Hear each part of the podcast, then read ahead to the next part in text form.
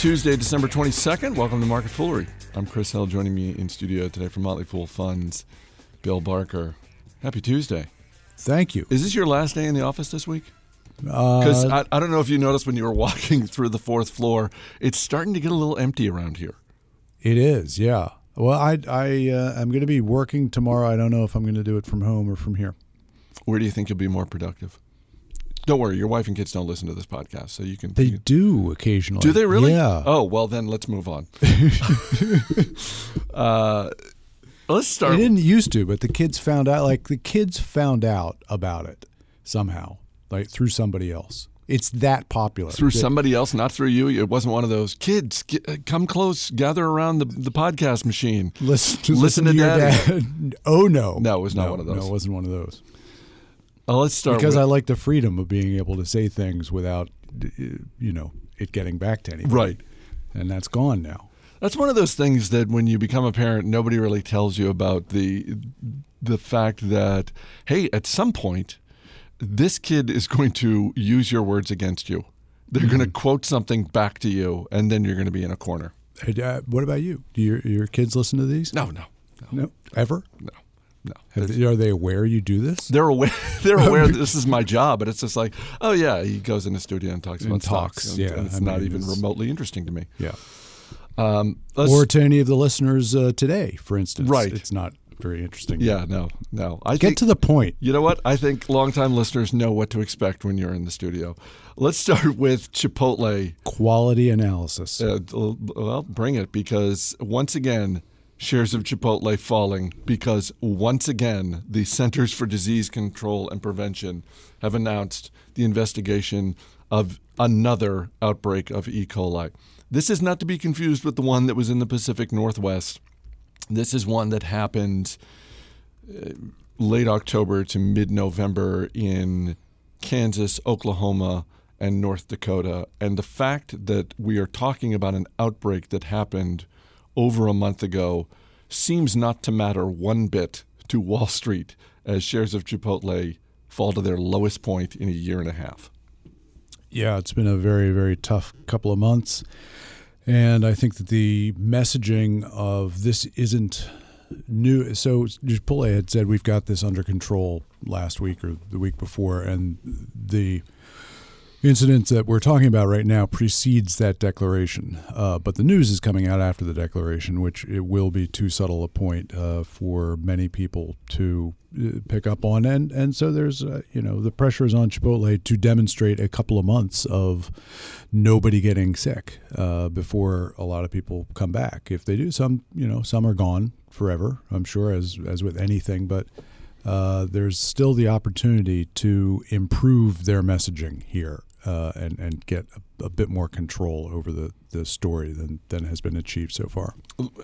Let's put a pin in the messaging for one second and uh, let's see if we can look into our crystal ball and imagine how this might play out. Because as a shareholder, I look at this and I think, okay, the next quarter is going to feature some pretty bad numbers. And it's really just a question of how bad are they? And then the narrative becomes, well, is this a one quarter blip? Because if they do, if in fact their restaurants are clean and they say they are, if they never have another incident, they're still going to put up some bad numbers in early 2016, possibly two or three quarters worth. And, Right. and then I don't I don't know where they go from there. Well, okay, so the next quarter is going to be very poor. They've already uh, sort of pre-announced that that uh, that information and and the guidance to come down, and what they could hope for that would be the only positive spin that I can imagine at the next uh, conference call when they go through the quarterly numbers is to say, yes, people, uh, no matter how bad the numbers are, it's not particularly important if yes, people started coming back after such and such a point, and and we now see an improvement. If if they're not able to deliver that, uh, and and they say that last month of the quarter was just as bad as as you know the height, uh, or or worse because they've had this sort of accumulated uh, set of stories, then I'm I think they'll be bringing guidance down further for the rest of the year, and as a shareholder, you will suffer. I don't know about you, but when I talk to people around the office, I'm hearing a fair number of anecdotes that go along these lines. When I drive home from work, I drive by a Chipotle, and it doesn't matter what time of day or night it is, it's always jammed. And over the last couple of weeks, when I drive by it, I can count on one hand the number of people who are inside the Chipotle. Yeah, I think Chipotle needs to start getting like the guy with the, the spinny arrow out on the street, you know, to waving you in. You think that's going to do it for them? I, th- I think they need something. Well, they got some empty seats these days. Let's go back to the messaging because we were talking about this earlier, and I, for as good as they are at a number of different things, including creating this business and growing this business, the co CEOs, Steve Ells and Monty Moran, are not great at communicating this issue on television. I think Monty Moran is better than Steve Ells, but they are hindered by the fact that for some reason they are incapable of pinpointing the source of this E. coli. And I don't I don't want to say if they were able to do that then every everyone would be reassured, but certainly their inability to say we know exactly where this started, we know which supplier it came from, we have cut them off, they're dead to us, we're never doing business with them again. The fact that they can't do that really seems to be a problem in addition to the fact that neither of them is great on TV. Well, yeah, they they have uh, processes which have worked up up to this point in time, as they have pointed out, but not without, but not with great clarity. This is a uh, potential side effect of using fresher ingredients. Is that you're dealing with things which can uh, can bring E. coli into the restaurant. Now they've improved their uh, processes and, and changed some things, and the food, frankly, is, is going to be a little less fresh. Uh, but you will have Good. the upside of uh, less E. coli, and and this isn't something that they've had to deal with time and time again in the history of the company. So it's it's kind of ambushed them, but they weren't prepared for it, and that has been made even more evident by the, their inability to try to keep the story in, in a form where people trust that they can go in and, and not get sick. If this happens to them one more time, then I think it's time to call in Oprah Winfrey. That's the celebrity spokes person that you're going yes, with. look what she did for Weight Watchers International uh, and their stock. I think you have to look further. As good as she would be, and if she offers her services to them, I think they should take them. Uh, take the, the absolutely services. they should. But as you point out, with Weight Weight Watchers, Chipotle not not necessarily in the same um, bucket. I'm not I'm not sure. There may be a little bit of a non compete, you know, for her. You're on, saying Oprah's relationship with Weight Watchers hinders her ability to also offer her spokesperson and her her halo effect to and her, a, a her credibility. I I think what they need is uh, perhaps some famous TV doctor, you know, could come on and do it, or try this one out, James Earl Jones. James Earl Jones. Yeah. Credible. Looks like he's had a burrito or two, as right. as the rest of us have. Right. Uh, I'm not saying anything other than you know, looks like a, no, but a, but a, but burrito one, eater like we all are. One of one of our colleagues earlier today suggested Taylor Swift, and that was no, immediately no, no. shot down because uh, Taylor Swift doesn't look like someone who spends any time at Chipotle. Yeah, I, I think uh, James Earl Jones is is the, the voice you can trust. Uh, you know, the voice of CNN at one time, and you, and, and also little known fact, Darth Vader. The, well, the voice of Darth Vader. Yeah, yeah. Not many people know that. I think a lot of people probably probably know that. We're wrapping up 2015. We also talked about George Clooney as being a possibility. Sure. TV doctor. Before a big movie star, yeah, he was on ER for he, a couple seasons. He I can think. move product, and uh, everybody loves Clooney. Again, maybe out of the price range of Chipotle, they may have to like issue a bunch of shares to get him. But but get somebody. They're get somebody have, we know, know, love, and trust. They're going to have to issue more shares pretty soon if the stock keeps dropping. Uh, yesterday, we taped uh, the 2016 preview edition of the Motley Fool Money radio show that will be airing in about a week and a half.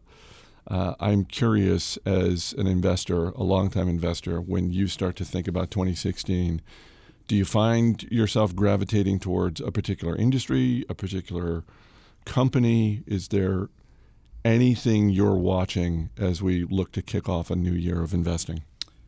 So, I I think one industry that I do watch as part of my job in, in helping to manage the mutual funds we have here uh, is the healthcare industry, which uh, the sector has been a phenomenal outperformer for I think five straight years now, and is is again this year outperforming the S and P 500. Uh, there are some potential clouds on the horizon, uh, particularly the United Health uh, story that they are questioning their participation in uh, the Obamacare uh, platforms, and I think that the sort of you know healthcare stocks were held back for about two years, in part by some trepidation about what the Obamacare um, legislation was going to do for uh, healthcare companies, and it's it's been fine. It's been great. It's been additional uh, work and business and, and patients and, and patients who are covered and, and are whose bills are being paid. So it's been good for the healthcare industry up to this point in time. But there are those questions, and additionally, a, a sector which outperforms for five years in a row should be looked at with a little bit of caution. Uh, so I, I, think that is, for me personally, just the intersection of something that could happen specifically in 2016. You've got the presidential election as well, and that's gonna um, that's gonna be a featured part of the narrative uh, later on next year. Uh, along with the valuations and, and along with the, the reality of what companies are, are beginning to experience in, in this, you know, the Obamacare regime at the moment two questions on that topic. One, how front and center do you think that issue is going to be? I know we don't really focus on politics here, but when politics and business intersect, it really does seem like reg- almost regardless of who the nominees are of either party, that healthcare will be a major issue in 2016. Yes, as as it should be, right? I mean, what's more important? So, I think you can rely upon the Republican uh, nominee, whoever it is, to demagogue uh, on that issue and, and what the law is right now, and to try to put the Democratic uh, nominee, whoever that is, most likely Clinton, um, on the defensive about the association with both her work uh, in the past on it and Obamacare's, you know, what what will be painted as problems with Obamacare. Uh, so I think it'll be a, a very big issue. I think a more interesting sector for the year is going to be energy, but I just it's not one that I particularly focus on in my work. Why do you, you think that? Just because of the price of oil look at, yeah, doing I, what it's done? I, I think somebody is going to make a lot of money investing at the bottom, right? We're going to hit a bottom. We haven't hit it yet. Companies are in a lot of trouble. The E&P companies, uh, the ones that have any debt, are going to have a lot of trouble servicing it if the debt is coming due soon, and unless the price of oil – dramatically rebounds, you're going to find something a combination of bankruptcies and bargains. So I think it'll be a you know a place where a lot of money is both made and lost. This year it was just lost unless you were short. Were you at all surprised that we didn't see more of that this year though? Because there were certainly 12 months ago plenty of predictions about how we're going to see a lot of smaller players in the energy space who've got debt on the balance sheet, they're going to get snapped up or they're going to go out of business.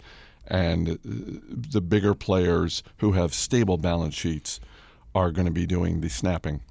Well, they've they've come pretty close to going out of business. Some of the smaller ones, uh, you know, you've got a lot of a lot of companies that have lost two thirds of their value this year, and, and more than that if you back up to about a year and a half ago. So they haven't there aren't that many bankruptcies yet, uh, but they're going to be on the way, I think. And and there will be some acquisitions, and there will be some people who are very good at uh, uh, grabbing very very low priced and in danger operations and and turning some of them around. And if the price of oil comes back at the right time, that'll help them. But I, I think we're going to see a lot more stress in specific companies this uh, in 2016 a couple of notes before we wrap up. Uh, first, thank you to a couple of special guests who are visiting Fool Global headquarters today Michael Fox and Rob McGregor, visiting from the Netherlands.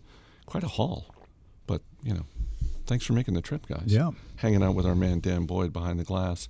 Uh, secondly, marketfoolery at fool.com is our email address from Steve Brodeur, who writes Thanks for your continued quality podcasts. I especially enjoy the stocks on the radar during Motley Fool Money. Uh, I have a question about the Christmas closing song from Monday, the a cappella version of You're a Mean One, Mr. Grinch. Who was the group? Was it the Harvard Krokodiloes? Keep up the good work. Merry Christmas, Steve Brodeur. Uh, no, that was an a cappella group called Straight No Chaser. Um, although, uh, Bill, you're a big fan of the Harvard a cappella group, aren't you? Uh, never heard that actually. Never heard. Doesn't doesn't Yale have a very famous a cappella? That. I, I would say that Yale's a cappella group is is many times more famous than Harvard's, and I, I say that mostly just because I've heard of the Yale one. no, I think that's probably true. It's the Whiffenpoofs, right? Yes, yes. Although Krokodiloes, that's a that's a that's a fun. It's name. a fine name, and I'm sure they're all fine singers, and they're just not as well known. As just not as well known, just slightly substandard. Not to, to the Yale. on Saturday Night Live as often as the Whiffenpoofs are. Are they on Saturday Night Live often? I, I think twice. I want to Okay. say. Okay, so, so twice during the run uh, during the forty year run of a television show. Ish. I yeah. think yeah, that's. I think we're stretching the definition of the word often. As often. It's a comparative. It was perfectly appropriately used. Not as often. Two is greater than zero, as far go. as I know. Uh, yesterday we were talking about last minute gifts for investors, book recommendations. You got anything you want to recommend for people out there? Because there's still time for people like me who haven't finished their shopping. There's still time to snap up a book or two. Book recommendations, and- and you've you've already gone through a few. We've gone through a few, yeah. Yeah, uh, and and so I wasn't allowed to name any. Yeah, no, yeah. yeah. That's how this works, man. you don't get to come into the studio and just do whatever you want. Oh, all all right, a couple more books. Uh, uh, Bogle's book, uh, the, uh, I think the Little Book of Common Sense Investing, from the Little Book series. Um, I think maybe you already talked about one of those. Uh, well, Gaby Lapera talked about a bunch on industry focus, and then Jason and I just picked up from there and mentioned a couple others. Yeah, anything by Bogle uh, is is always worth the read, and I I also recommend Unconventional Success by uh, David Swensen. Speaking of Yale, so uh, Is he a he's he's uh, heads the uh, uh, you know the endowment? the endowment there. Yeah, CIO for the endowment. I'm guessing I don't know the exact amount in the Yale endowment, but I'm guessing it has a lot of zeros. Hundreds of hundreds of dollars. Many many hundreds. Many hundreds. many many hundreds of dollars. Thanks for being here. Thank you. As always, people on the program may have interest in the stocks they talk about, and the Motley Fool may have formal recommendations for or against. So don't buy or sell stocks based solely on what you hear. That's going to do it for this edition of Market Foolery. The show is mixed by Dan Boyd. I'm Chris Hill. Thanks for listening. We'll see you next time. Man of reason, and they say tis the season to be jolly, but it's folly when you volley for position.